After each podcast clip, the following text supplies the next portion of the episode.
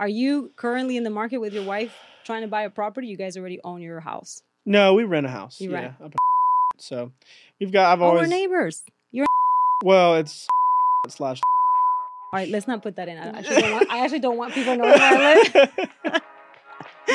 yeah. We're gonna cut that one Yeah, out. we'll. Welcome back to this episode of uh, Atrium's Developer Podcast with my buddy Branson Bowen.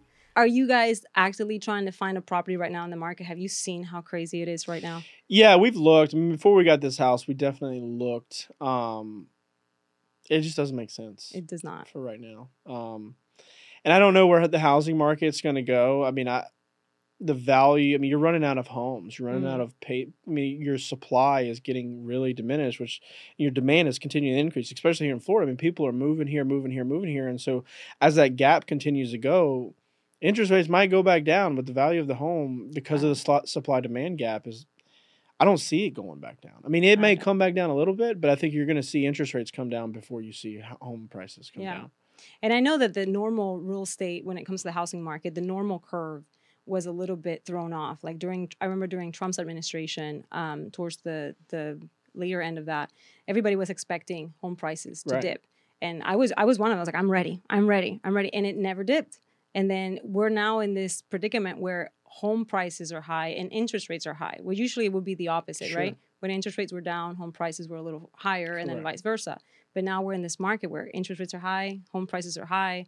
I'm like, what is going to happen here? And like you said, there's not enough supply, but it also the cost to build Right. is significant. So I, I'm I'm even trying to figure out right now if maybe it's worth it just to buy a lot and, and That- build a where, house. that's where we're at. I'll, I'll just build my own house. I Yeah. mean, I may call you to build yeah. my house. yeah. So, I mean, it's it's a tough, it's a challenge to navigate for sure. Yeah. Yeah. Well, let me ask you this: between now and the end of the year, what's your big ass goal? How do you want to close out 2023, personally and then professionally? Um, personally, I've got some cool trips planned, so uh, that's uh, you know. Oh, so you're one of those? You you're one of those now spending all your money on traveling? No, no, yeah, there, there, um, there's some hunts. So we're going on. We're going up to North Dakota, and then we'll go to Texas. nice. Um, so I, I think you know, just enjoying that time. Um, you know, personally, you know, I have a goal of of finishing. My next year goal is to finish 52 books a year in one year. Um, this year's goal was 24, so two a month, and so I'm at like 20 right now. All right. Um, so that would be more p- personal type stuff. Um, professionally, you know, again, just position PBC in a way that allows us to s- sustain what's coming. Um, with CCC, I mean, we're still in growth mode. I think there's there's a tremendous. We had an event yesterday. Yeah. It was a tremendous outcome. Um, you know, we're making really good moves here in the Orlando community. There's been a lot of organizations that have benefited substantially from what we're doing, um, and then a lot of people in the industry that are continuing to benefit. Um, there's, I have one big thing that I can't announce yet, um, oh, but it will get announced before the end of the year. I mean, you can announce it here. No, I We can we can't. can always postpone when this Yeah. releases, and I know. Yeah. it's something that um is it's been work it's been in the works for a few months now. Okay. Um hopefully we'll have our launch before the end of the year. Um it's another company and then yeah, that'll get announced and I can't say anything more than that. All right. Okay. We got a little bit, a little bit teaser, a teaser. Yeah. I'm sure it'll be amazing, whatever it is. Yeah. I know you work very hard. So, you know, even with CCC. So I know that I think the conversation you guys had yesterday, going back to that, was uh, related to the Live Local Act That's correct. and how that's going to be impacting Central Florida development. So can you share a little bit about, you know, what the conversation was about yesterday? Yeah, so we had um, three individuals. So Annette with Baker Barrios, Mhm. Josh with uh, Leopardo, and construction. By the way, Annette's my girl. If you're Yeah. watching this, Annette, I love you. and Damien with Mill Creek. And so, Nice. you know, Mill Creek's a affordable housing developer. Mhm. And so, you know, the act is basically government provided, I mean, the state of Florida provided funding for developers to be more incentivized to build affordable housing for locals of Orlando. That's essentially what it boils down to. Um, basically, one of the incentives is that zoning requirements are going to be a lot less stringent on rezoning or getting your use approved or the development approved. You know, although that is great, Mhm. um, I mean, it's still very early. I mean, the act got approved in legisla- legislation in like July, July, so we're yeah. still very early to see like what's to come. Mhm. Um, but developers like Mill Creek and your your your bigger companies are very adamant about that that affordable housing push. Mhm. Um, but what they've seen so far is that you get this speed up in zoning, and then you get a bottleneck in permitting. Um, because a lot of the jurisdictions are still very understaffed. There's, still, I mean, the permitting process is essentially the same. Um, so although it speeds up one end, you're still Right. slowed down in the back end. So I don't know. We'll see. Um, it's going to help the community. I think the, the idea was to help the people that live here in Florida to be able to benefit from more affordable housing. But we still have a long ways to go, and it's still very early to see what some of the issues are going to be. Um, I do think that it, it is a driver, especially in the affordable housing market, for the developer, the GC, and the architects to collaborate a little bit more. Mm. And you see that a lot here in Central Florida too. You see, I mean, design build is becoming a lot more popular Right. um, that collaboration between all of the professionals from a very early start, from a you know site acquisition stage. I mean, even your broker is getting involved Right. in, in that full team to be able to go in and do a development. Um, it's it's I think it's going to push that a little bit faster, um, which is good. I, I think the industry needs it. I think especially here in Central Florida. Um, there's a lot of people that want to work with each other instead of kind of piecemealing this thing. Um, we do a lot of design build projects. I like having the full team on board. I mean, my meeting today was civil engineer, the architect, the owner, and myself. Right. And so that collaboration across board makes a lot smoother process. Right. Um, and it, it does become co- more cost effective too down the road. And there's a lot less button Yeah. heads, Right. um, which has uh, historically been the general path of development. yes, that's one of the big challenges. yeah. I mean, I remember when I started in development, I was actually working with uh, David Lamb Yep. and Lamb and Company Partners, and it was a small operation, but I I really do appreciate something, and I kind of still apply it to this day. I know it's been hard. Uh, during COVID, everybody got used to being on Zoom, which I think even now people have adapted to it. And Sure. it's been really helpful.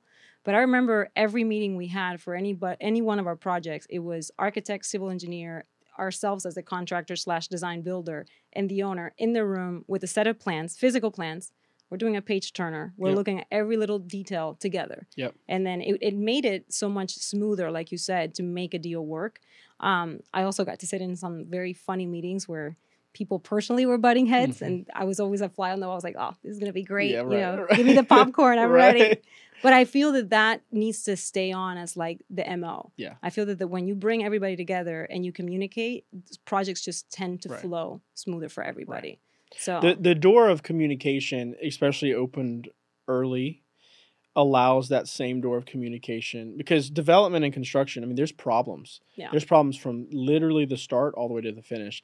And so if that door is open up very early, then that door stays open all the way through. It's very hard to be closed off if you're butting heads in the start of something. right, It's going to be like that way the entire process. right, Um, and so I, you know, I do, I do see the industry, especially here in Central Florida, you know, and I've seen that with CCC Orlando and that dynamic, um, that intertwined of community in the industry, right. um, happened. So it, I, I think it's, I think it's changing a little bit more, and I think the Yeah. Live Local Act's gonna kind of traject that a little faster. Yeah. Going back to the Live Local Act, so I've, I've obviously been researching and following, you know, the conversation around it. How do you think it's impacting the landowners? Have you seen Current landowners, right? Um, I think it gives them an opportunity to think about their land for redevelopment. For I mean, if you've got now, I mean, you, it, there's obviously certain zoning requirements. I mean, you Right. can't own a piece of land in an industrial park and say I want to put townhomes in. I mean, Right. that just isn't going to work.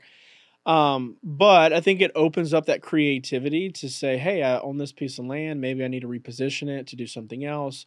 Um, and I think it also opens up opportunities for other developers to come in and JV with that landowner Um, because maybe that landowner is just just land banking and he doesn't really want to you know develop it he's just holding it and a developer can come in and say hey look we'll we'll take the sweat and we'll go in and we'll develop the whole thing you just kind of jv partnership so i do believe it it opens doors for new development, especially for for the current landowners. Right, more flexibility. Sure. Have you seen it where it's creating maybe some unrealistic expectations about land value with certain landowners? Have you seen that at all? Um, again, it's very early in the Live Local Act. Um, I mean, it's been four months, you know. Um, so I don't know. I think that that is a possibility, but I think with the tax incentives that are in place, I don't know. We'll see. I can't. I mean, it's, it's still, like you said, I think it'll be a great approach to fixing some of the issues that we have with providing housing. Sure. Um, and I think that it's it's definitely a must, and everybody must come together and think creatively on how to bring these projects about. Obviously, like you said, so it kind of expedites the zoning aspect as it gets approved on an administrative level, but then you still get bottlenecked in permitting. And then the other side of that coin is whether a site can be entitled for live local and you have the maximum densities and intensities that the municipality can provide, is whether or not you have the infrastructure to accommodate for that growth Correct. and that's another big part of that conversation is Sure. are this is that going to start turning into more private public partnerships between developers and municipalities and you know how do you bring growth to areas that are still Right. kind of undeveloped Well, I think that's that's the key, right? I think because we're still so early, Mm. I think that's going to be a challenge that these local jurisdictions are going to have to face right um, and start preparing for. But I think because it's so early, you you still have you're you're you're an early adaptation, right? Like Mm. legislation gets passed, developers start to come in. Most of those are are bigger guys that can take on big tracts of land that've got the financial capital. right There's only so much money that goes around. right And so I think until you start to get into heavy adaptation, like the local jurisdictions aren't going to start thinking about that infrastructure. I think they're right now they're thinking about, you know, development and new people and sales tax and property tax and, you know, community. And I think that that infrastructure unfortunately is kind of in hindsight for them. hmm Um, but it's something that once your your companies like Mill Creek and then your smaller developers start to come in and start to do the thing, they're going to have to adapt their their infrastructure for sure. yeah Because there are many areas that don't have the supportive Right. infrastructure for it. Right. I mean, I'm I'm fascinated by it, so I'm going to be watching it. And like you said, it's early, but I'm starting to see some projects start to get Yeah. proposed here in Central Florida, like uh, Orange County. There's a few that are being proposed for Live Local. Yeah. So I'm I'm going to be watching that. It's going to be kind of interesting to see what it turns into. I think it's going to take, and this is kind of what we discussed yesterday, like your bigger developers coming in and doing it and being successful, Hmm. and then people start to trickle in. Like, Right. okay, how did they do it? What did they have to do? And you know, if there's this collaboration, you know, one of the questions I asked Damien was like, are you going to see a lot more affordable housing developers come to Florida for this? Right. Um, you know, it's still very early, but I think it's definitely possible.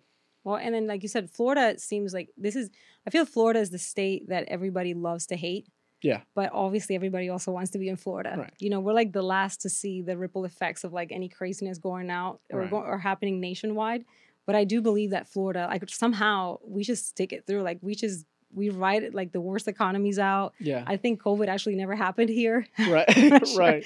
like we had to go on lockdown, but everybody was like, ah, why are we on lockdown? Like this is not happening here. Right. Um, so you know, I'm I'm excited for what this is going to turn into for Central Florida in general. So, Sure. and anything you can share or or any information where you think like some of our viewers can go and research a little bit more, um, whether that be through the CCC website Yep. or through you, like we'd love to hear from it Yeah, and kind of like tag it in. Yeah, we we send out a weekly newsletter. So if you just go on our website, it's CCC Orlando. No, yeah, cccorlando.net.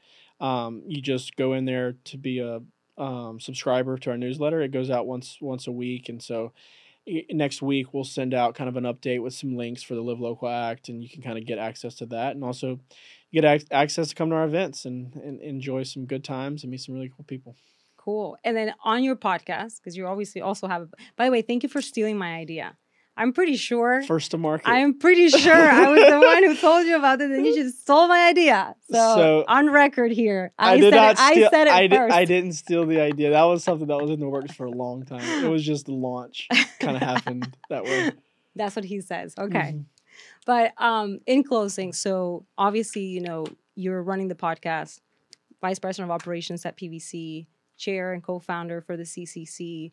you're somebody who's very very heavily involved in your community and what you're doing. So what piece of advice would you give to you know the younger generation trying to tap into this market into this industry? Um, one surround yourself with with people that um, you want to be like. And i w- and i say people as a plural term um, i i don't think mentorship is great leadership is great but only having one um, Right. can be a little toxic. I think not only on the relationship, but also it can be toxic on your professional growth right and personal growth. Um, I think if you do that, you don't separate different things of personalities and future things, and you kind of just replicate one person, and that's not good. You're you're your own person, and you need to you know, develop your own skills and your own personality and everything like that. So that would be the first kind of piece of advice. Um, this industry is about bringing value. And so figure out how you can bring value. If you're very early, um, you know, this is one of the questions that I ask on my podcast all the time. Is like how, you know, if you're interviewing people that are very successful, they're almost like they've hired a CEO, they're almost outside their company. That person is not having coffee with, you know, Joe Blow, who just Right. started at X, Y, and Z company and he's been there a month. Like you've got to be able to provide value. You've got to be able to do diligence, do do due diligence, um, be consistent, be persistent, um, and just learn, grow. I think there are a ton of people that I've luckily had the opportunity to meet that are very helpful, that are very willing to um, pour in to me in my professional and, and personal life. But there's a it's a it's a two sided coin, and mm-hmm. so you know I'd really try to make sure that I'm providing value to them as much as I can or as little as I can. I I, I mean, at least I try, you know. And I think that's it's a big thing, especially in in this industry. And if you want to succeed, you want to get further in. You've got to learn how to provide value, seek, you know, research, figure out what you don't know. Um, there's a ton of YouTube videos that you can find out a lot of information. right. So Um, much so much resources in the palm of, so much free resources in the palm of our hands. A lot of it's just about internal fortitude Right. just getting out and going do it um, working hard. People see that. When you work hard when you really are curious and you want to learn more and you're not a know-it-all and you don't think that you know you can do something that you never have done and you don't need any guidance like people see right through that right um, and they understand. I mean, if you're very candid and open and authentic, uh, people want to help people like that Right. because it's it's a lot easier transition and flow of information um, because you're willing to receive. you Right. know. I think for me, um, one of the things is obviously, you know, I've been, in, I've had some great mentors in the industry, and like like you, I've kind of picked people from different, you know, walks of life. And I think another important thing to denote here is that I've chosen them. I've intentionally pursued the people that I wanted to meet. I've intentionally pursued the people that I want to learn from. Um, but it's also about like, don't necessarily do what they say. Watch what they do Right. because a lot of people in their personalities in our industry, as you probably well know, have a lot of egos. Mm-hmm. I'm pretty sure I'll develop one eventually, you know. But um, a lot of people will like to just tell you what to do. But if you see what they've done, it's it's kind of like opposite. Right. So sometimes it's just to learn from what they've done sure. and how they've done it. Um, and it takes kind of looking into different perspectives and how everybody does it in the industry and just kind of gathering your own and building your own. Um, and then I think the other really cool thing, and, and maybe is because I could be a little shameless sometimes, is don't be afraid to ask stupid questions. Uh, absolutely. There's like, no raise your hand. Yeah. Yeah. And I, and I think when you ask questions, that then sparks this thing within that relationship. Was like, okay, well, they're asking questions, so then they're curious. They want to learn. They want to grow. So now I can help them. Right. If you're not asking questions, then you know it all, and why do you need me? You Right. know.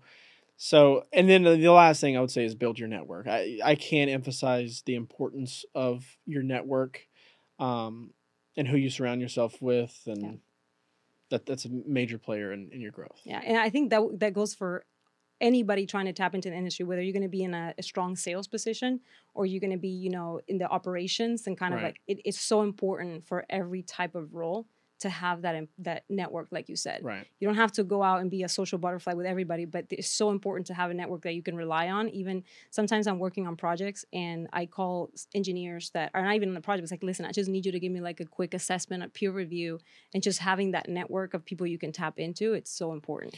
Right. In this industry, I mean, you've got to be known. Right. Um, I mean, for someone to answer the call, like for instance, your example with the engineer, if you didn't know the engineer, you Right. just called up some random engineer. They're like, "Who are you, and why should I help you?" Okay, I need a retainer, and like you know, Yeah. like just stupid stuff like that. So if you're known and you have credibility and you've built rapport with people, and then that kind of like there's this like tree of network that just continues to flow down because you meet one person, they refer you to another person, and that and it just keeps going.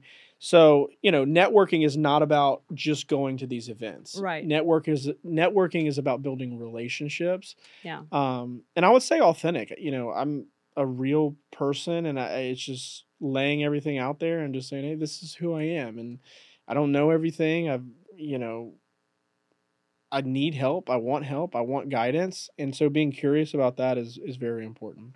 Gets you a long ways. Yeah. Taking action. Yeah. Definitely. Yeah. Like even in the in, in the moment of fear where you're like, oh my gosh, should I do not just do it? Yeah. Just take action. Just do it. Just jump in. Just jump in. Yeah. That's right. So I'm gonna end the question or end the interview with one question. I know you're you're still very young into your career, but how would you like to be remembered? Like, Uh, I'm talking about, you know, 80 something, almost 90 year old Branson sitting over there on a porch with all his grandkids, you know, looking back on your life and what you've done. Like, how would you love to be remembered? My mantra has always been be the change you want to see in the world.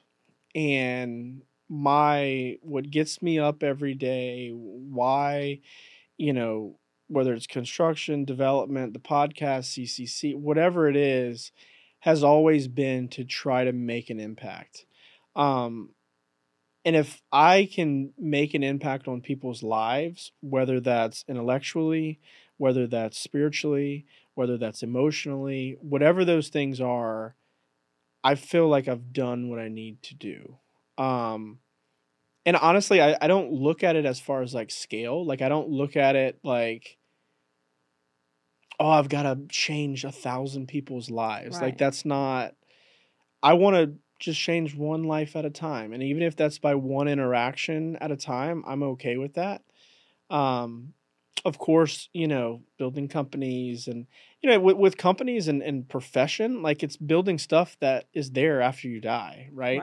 But the reason I enjoy development is because that's something that's going to impact someone's life Right. whether it's a hospital, whether it's a restaurant, whether it's whatever it is, people are coming through, they're having experiences and they're creating memories. Right. So to be able to be a part of that is substantial and that was one of the things of my why behind commercial real estate was commercial real estate ha- is a profession that provides an opportunity to impact many people's lives on a massive scale Right.